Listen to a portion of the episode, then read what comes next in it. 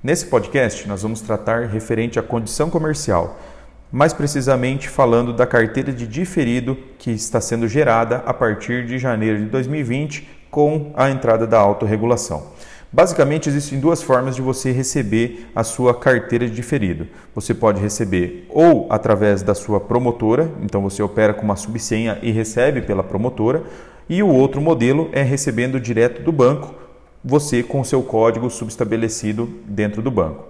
Não existe uma regra geral para falar se qual modelo é o melhor. Isso porque cada Corban tem um modelo de operação, tem um tipo de operação, tem um volume de operação. Então, tudo isso faz diferença na hora da análise do que é melhor para aquele Corban. Mas eu vou passar aqui umas ideias principais de um modelo de trabalho e do outro modelo de trabalho. Primeira coisa, a gente vai tratar da promotora. A promotora, ela é uma facilitadora da sua operação. E por que ela se torna uma facilitadora? Porque tem muitas coisas que se você nunca operou com o banco, você não percebe de burocracias ou de apresentação de documentos, apresentação de resultados que o banco cobra dessa promotora. Então você, às vezes, como você está com subsenha, você não percebe essas cobranças. E a promotora ela é uma facilitadora. Então, ela não cobra nota fiscal dos seus parceiros, ou a grande maioria não cobra nota fiscal dos seus parceiros, é, não fiscaliza também a regularidade fiscal, não cobra certidão negativa, não cobra é, recadastro, esse tipo de coisa. Então, ela, ela teoricamente assim, ela é mais liberal nesse ponto. E se você é um promotor que não consegue manter um grande volume de operação para manter códigos ativos no, no subestabelecimento, o melhor modelo para você é o modelo subsenha. Isso porque se você estiver operando com uma promotora, né, então vamos lá que você tenha um volume lá de produção e você vai gerando a sua carteira diferido lá para a promotora. É, e você operava no banco A e gerou uma carteira diferida no banco A. Em contrapartida, o banco A mudou algumas políticas e não enquadrou mais na tua operação e você começa a produzir no banco B. Se você está produzindo com a mesma promotora, ela não vai te cortar o diferido do banco A porque você não está mais produzindo do banco A.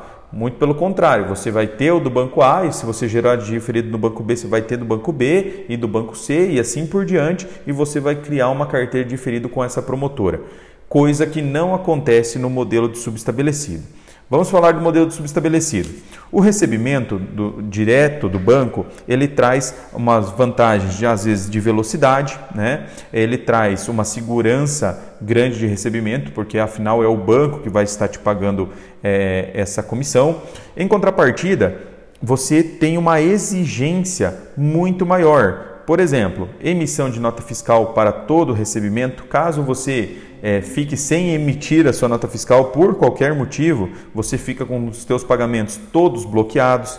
É, você tem uma responsabilidade de recadastramento, às vezes duas vezes por ano, às vezes anualmente, enfim, manter a regularidade fiscal da sua empresa. Se você não apresentar certidão negativa para o banco, você corre o risco de perder o seu código. E também, nesses casos que eu citei anteriormente, se você tem uma produção pulverizada em bancos e você não conseguir manter o seu código dentro daquele banco que você é subestabelecido, é, você corre o risco de perder esse código. E nesse caso, perder esse código representa realmente perder a sua carteira de diferido, ou seja, perder ganho financeiro. Então você não consegue ficar pulando de galho em galho da mesma forma que você consegue quando você está operando lá com subsenha da promotora. Agora, a grande vantagem de estar subestabelecido é que o ganho líquido final ele se torna um pouco maior do que na subsenha. Então, se você faz um volume grande, esse um pouco maior pode fazer uma diferença boa no seu caixa. Esses são os principais pontos que você deve analisar. Então, volta a reforçar que não existe um modelo que ele seja o ideal para todos. Depende muito da sua operação, depende muito do seu volume de venda, depende muito de como você vê o seu negócio.